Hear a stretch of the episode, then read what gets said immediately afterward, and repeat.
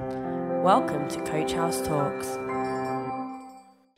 Just want to thank you, Lord, for the opportunity that we've had to worship you, even in this strange and, and different way. Lord, we've been able to lift your praise.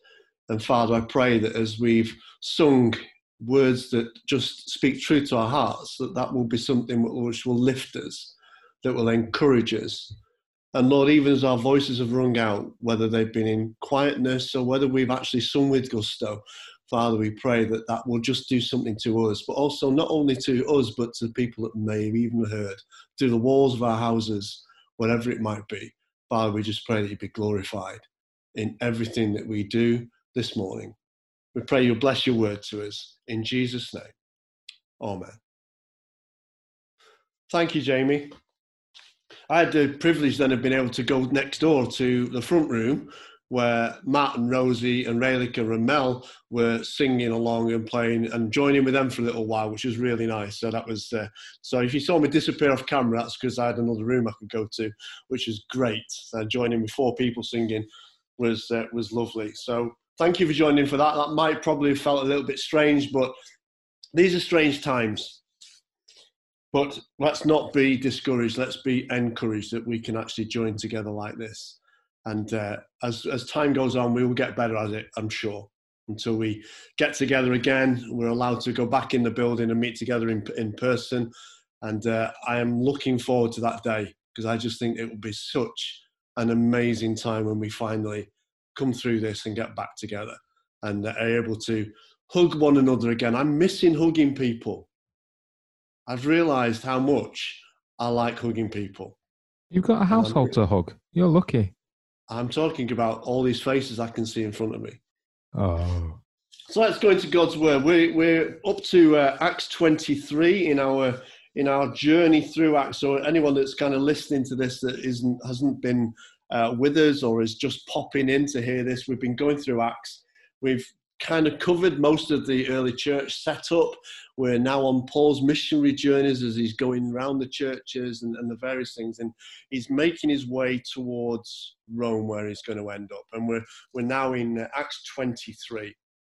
So, if you listen online, you'll know that Daniel last week took us through Paul's defense uh, before a Jewish mob that's come down from Asia. They've incited a riot against him. They've come down, and we read about that in Acts 21. Now, the strange thing is that this mob felt really uncomfortable with the one thing that Jesus had come to give them. They felt really uncomfortable with having freedom.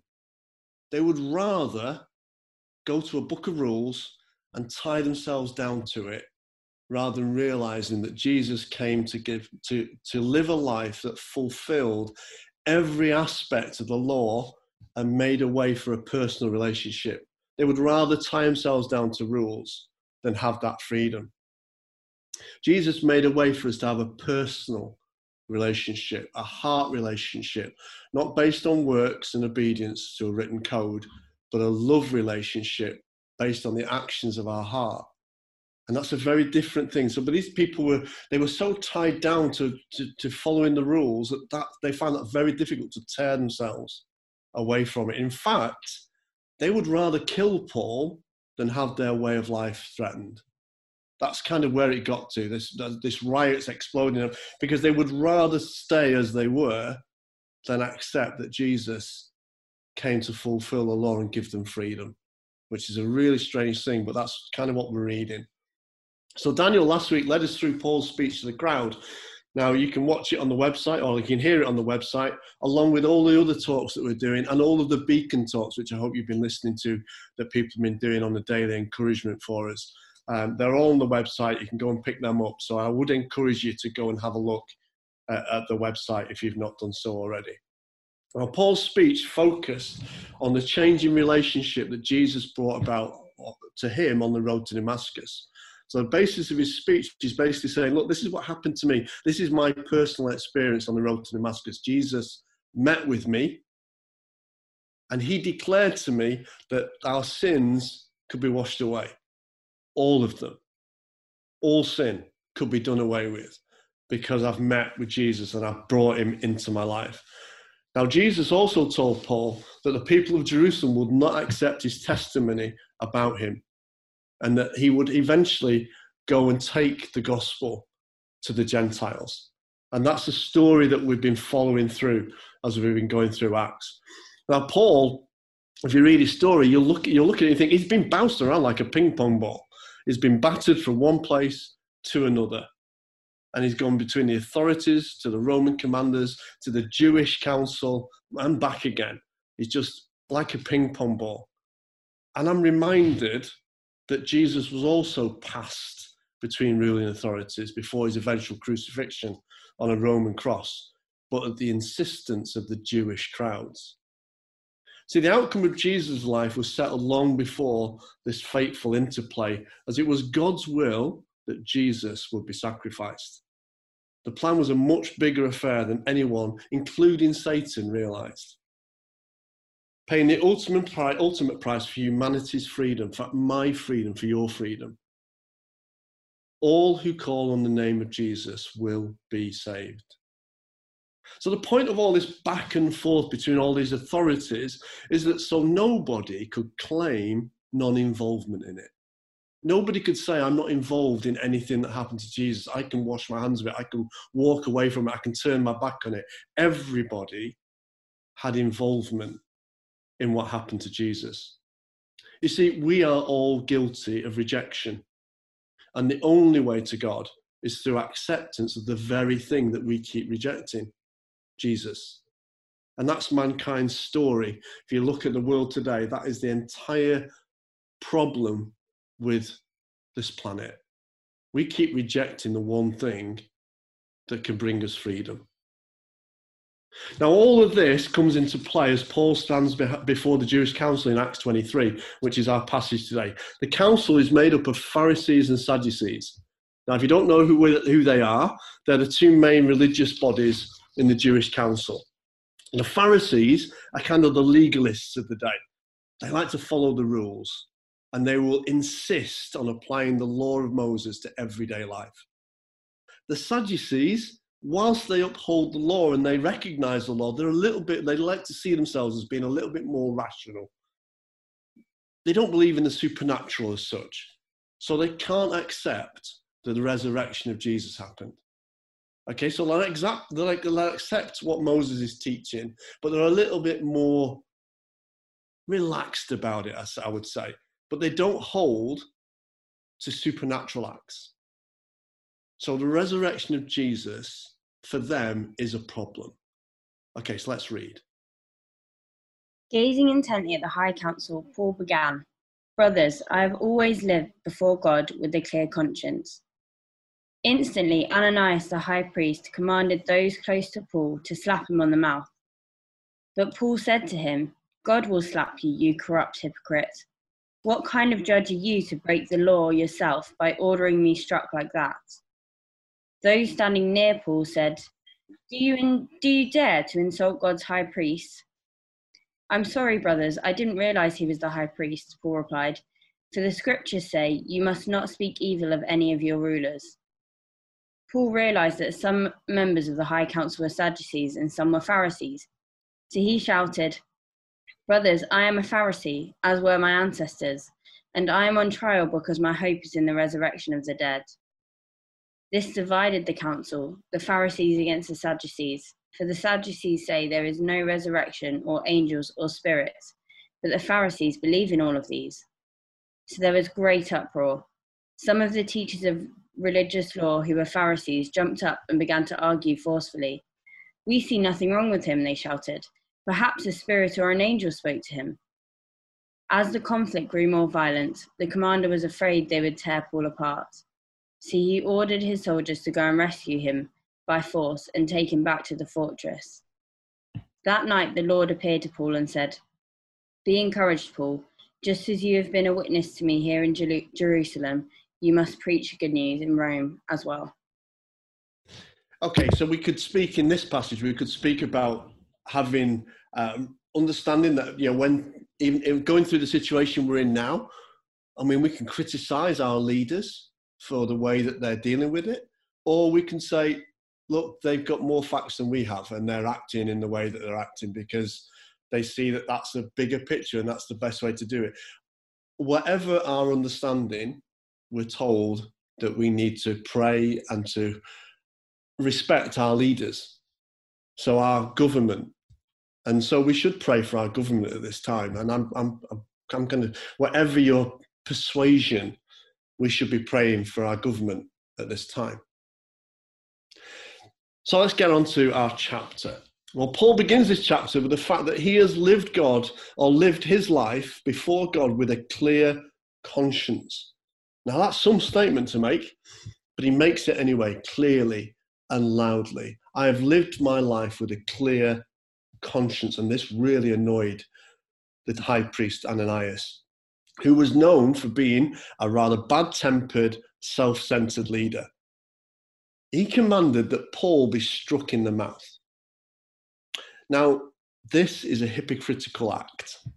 As the, Levit- the Levitical law, which was written by Moses, which is what they would hold to, upheld by the council, forbade punishment without a trial. So, in other words, unless somebody's been found guilty of something, you can't exact a punishment on them. But that's exactly what he was doing. By slapping him across the mouth, he was just saying, You are guilty of something, you need to be shut up. And Paul calls out Ananias for this hypocrisy. God will slap you, you corrupt hypocrite. I hope you can hear the tone in that when Paul kind of says this to the Jewish council. God will slap you, you corrupt hypocrite.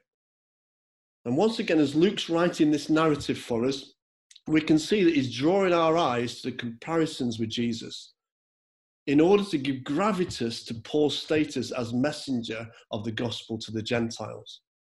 In John 18, we read these words after Jesus has been arrested. And I want us to kind of look at the comparisons again that Luke is drawing our eyes to. It says this in John 18, that this is of Jesus. Then one of the temple guards standing nearby slapped Jesus across the face. In fact, if we have a look at the rest of John's account of Jesus' questioning when he was arrested and see the stark comparison that we have with Paul's story as well, the crowds wanted them both killed. Both stand for their integrity when questioned by the high priest. Both are slapped or threatened by a guard, and both question the hypocrisy of this very action. They're very, very tightly linked together. And once again, I think that Luke wants a bigger picture to be viewed. Why go through something like this, he's asking, unless it's truth that they're standing for? Why would Jesus go to the Garden of Gethsemane? Why would he go to the cross? And why would Paul go through all of the things he's going through unless he was telling the truth?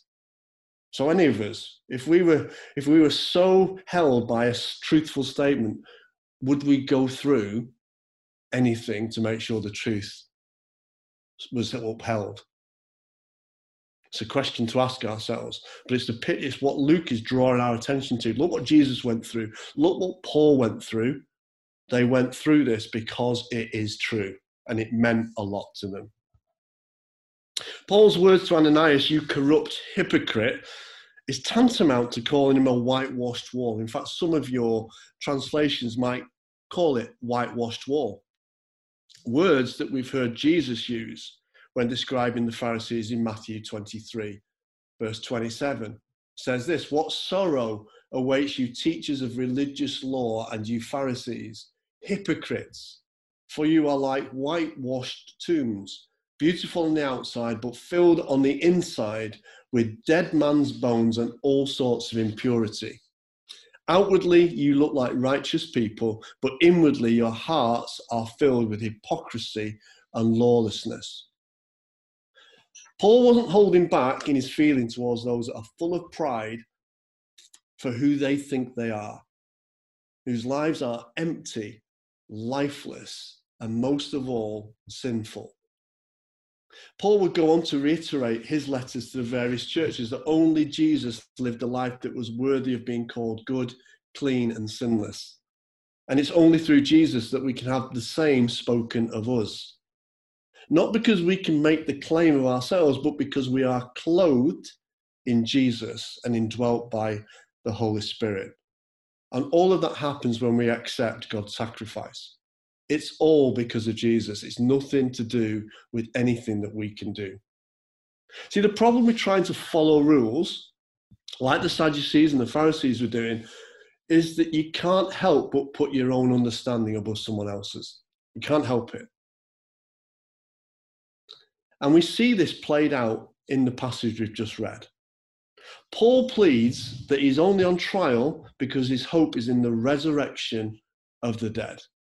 He sticks a wedge right between the arguments that the Pharisees and the Sadducees would have amongst themselves, knowing full well that this would split the council. It pitted them against each other. Now, this is a master tactic. I can imagine the scene as the two groups tore into each other with their own interpretations of what this actually meant. Was Jesus resurrected? No, he wasn't. We can't hold to that. Well, yes, he was. And so on and so forth, leaving Paul stood there as a bystander as they argued amongst themselves. Until the Roman officers pulled him away for fear that they would turn on him and rip him apart. Perhaps Paul was confused and deflated by all this turmoil. Whatever his state and whatever our state, God knows it. And in the evening, it tells us that the Lord Himself came alongside Paul and encouraged him. Now, I want us to hear this because when we get discouraged, Jesus knows that we're discouraged. When we're going through stuff, Jesus knows that we're going through stuff.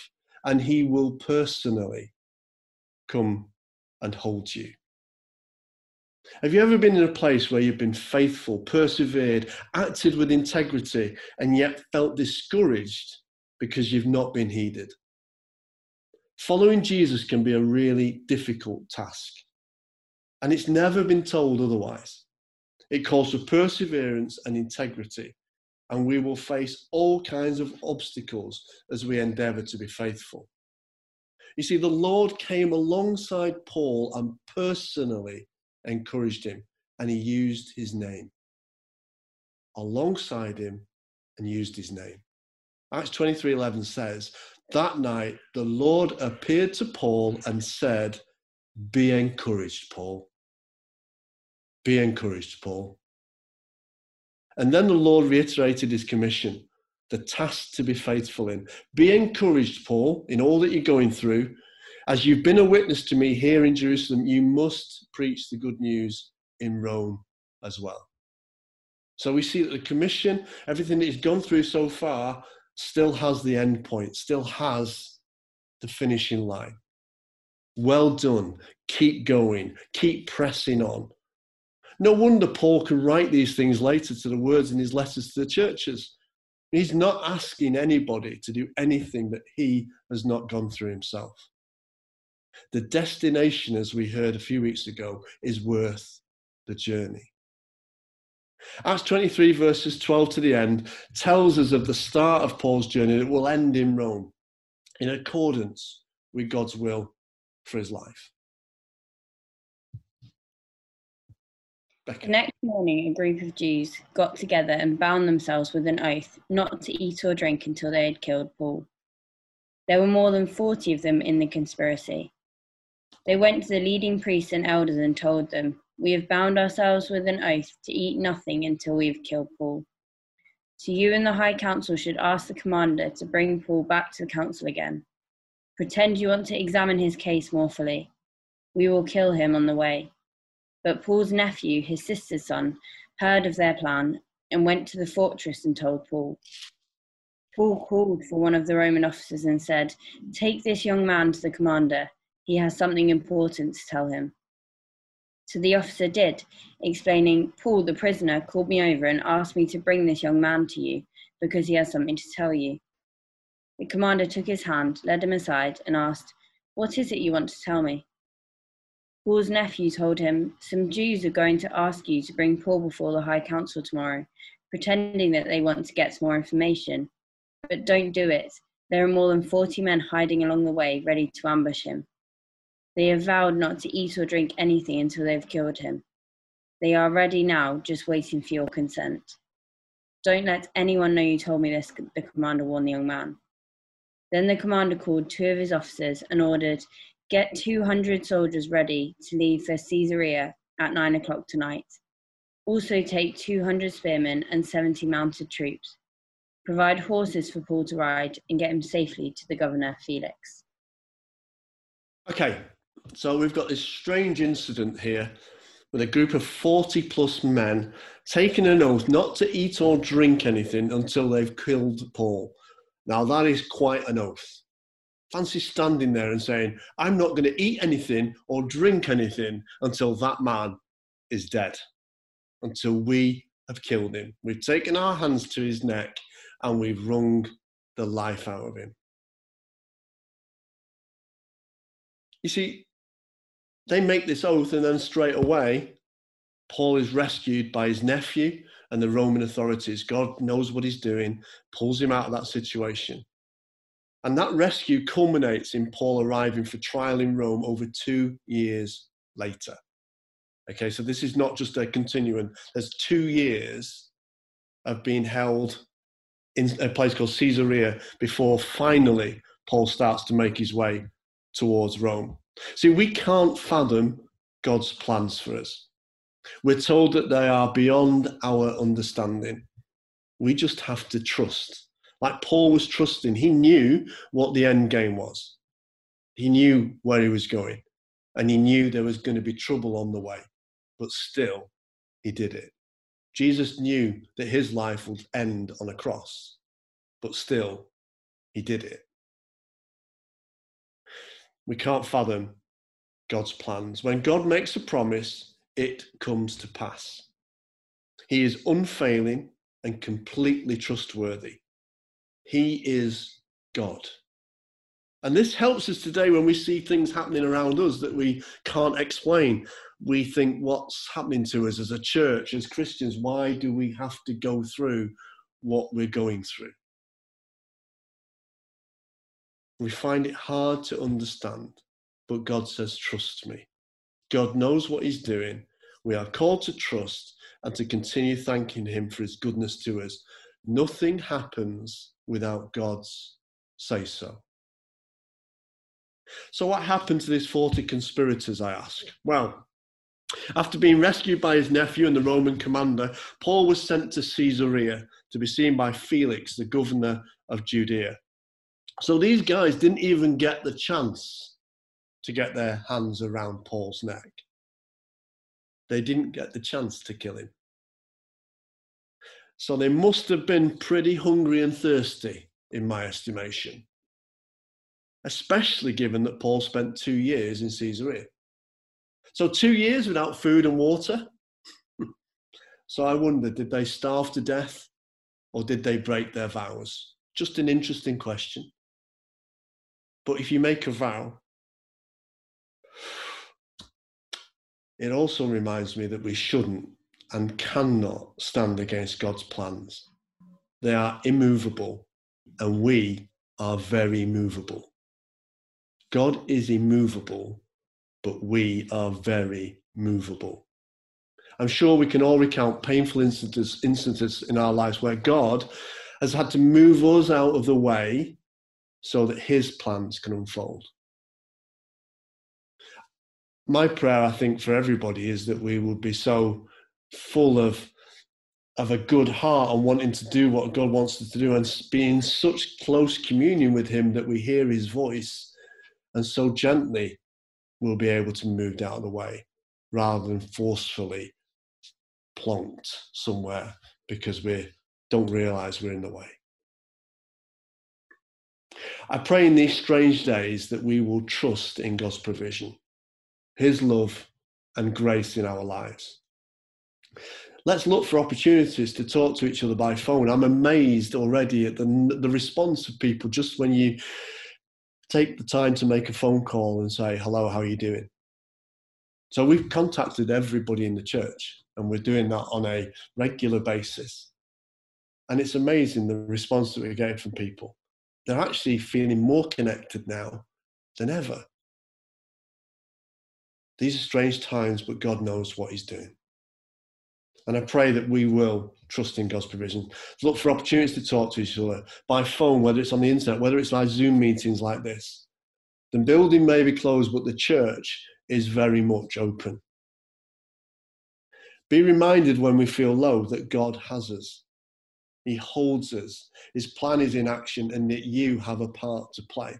So when you feel discouraged, tell, tell God that you're discouraged and expect the response that Paul got. Expect a personal reminder that God holds you. When Jesus comes to you and says, whatever your name is, don't worry, trust. It's that personal. God has us. His plan is, is in action, and you have your part to play. God is good. Paul learnt to trust and to speak of God's goodness even as his journey took him towards imprisonment in Rome. He suffered beatings, but he never lost sight of the destination.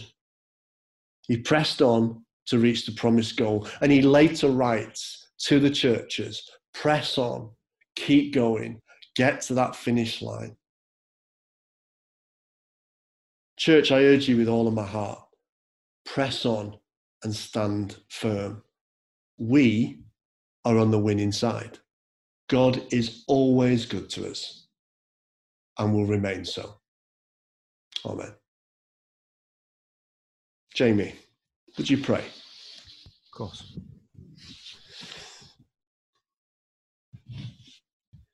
Lord Jesus, we, we come to you um, on this sunny Sunday morning. We just want to put all all of us, our trust, our hope, our fears, our dreams. I just want to lay them at your feet, God. And Lord, remind us that this is the best place for them. That you've got us. That your will is the will we want to follow. that your peace is the peace that we need in our lives. Yeah. So, Lord, as we go, well, probably not too far actually after this service to the kitchen for a cup of tea or all of those things or the garden, Lord, just I pray that in all the homes where church is now spread wide in this town, that God, your spirit and you will rest. That, Lord, you'll give us opportunities to talk to people about you.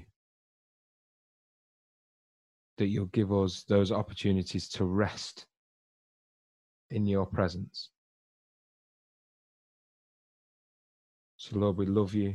We're so completely blown away by the fact that you sent your son to die for us. And we thank you And Lord, just Lord, just fill us today. In your name, Jesus. Amen. Amen. Thanks for listening. Follow us on Facebook, Instagram, and at www.coachhousechurch.org.